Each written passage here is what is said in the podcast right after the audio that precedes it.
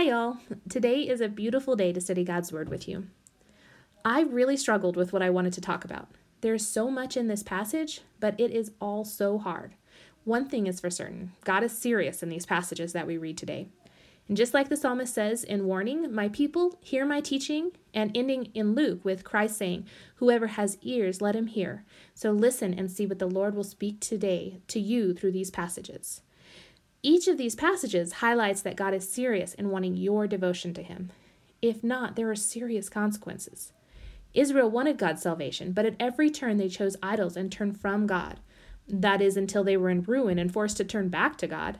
Then they welcomed again His salvation. And in Joel, it tells of the future day of the Lord. It says, At the sight of them, nations are in anguish, every face turns pale. Who can endure it? And in Revelation, true and just are his judgments. He has condemned the great prostitute, who corrupts the earth by her adulteries. He has avenged on her the blood of his servants. And again they shouted, Hallelujah! The smoke from her goes up forever and ever.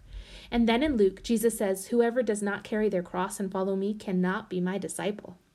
The consequences are great, but the reward for turning to God, beyond amazing. But there is a cost the cost of our lives. Jesus tells us in Luke to count that cost. I'm imagining my two hands holding the cost of each. On the one hand, eternal damnation and the wrath of God, forever being separated from my Creator. In the other hand, my life, my everything, my purpose, and meaning. It seems like a no brainer to me since I know who God is. I know God is merciful. And in each of those scenarios of Israel walking away, God chooses to not completely obliterate them, but instead he chooses to hold to his, his promise that he promised Israel's ancestors and bring the Messiah. Not only that, even though his punishments are swift and harsh, countless times God rescues them and destroys their enemies. And in Joel, we know that what comes next is the restoration of God's people. And we know that we now not only worship Him in His holy temple, but worship Him in spirit and in truth in our hearts. But it is really in the day to day living that I struggle to fully die to myself, that I struggle to love God so much, to be so enraptured by His love, His word, His power, majesty, and glory, that it's as if I hate my father and my mother, my wife and my children, or my husband and my children, my brothers and sisters, yes, even my own life. I look more like I have my life and then a little Jesus added. And that is what it and that is what Jesus is trying to tell the crowd. Life with Jesus is not easy. It isn't meant to be, but it is worth it.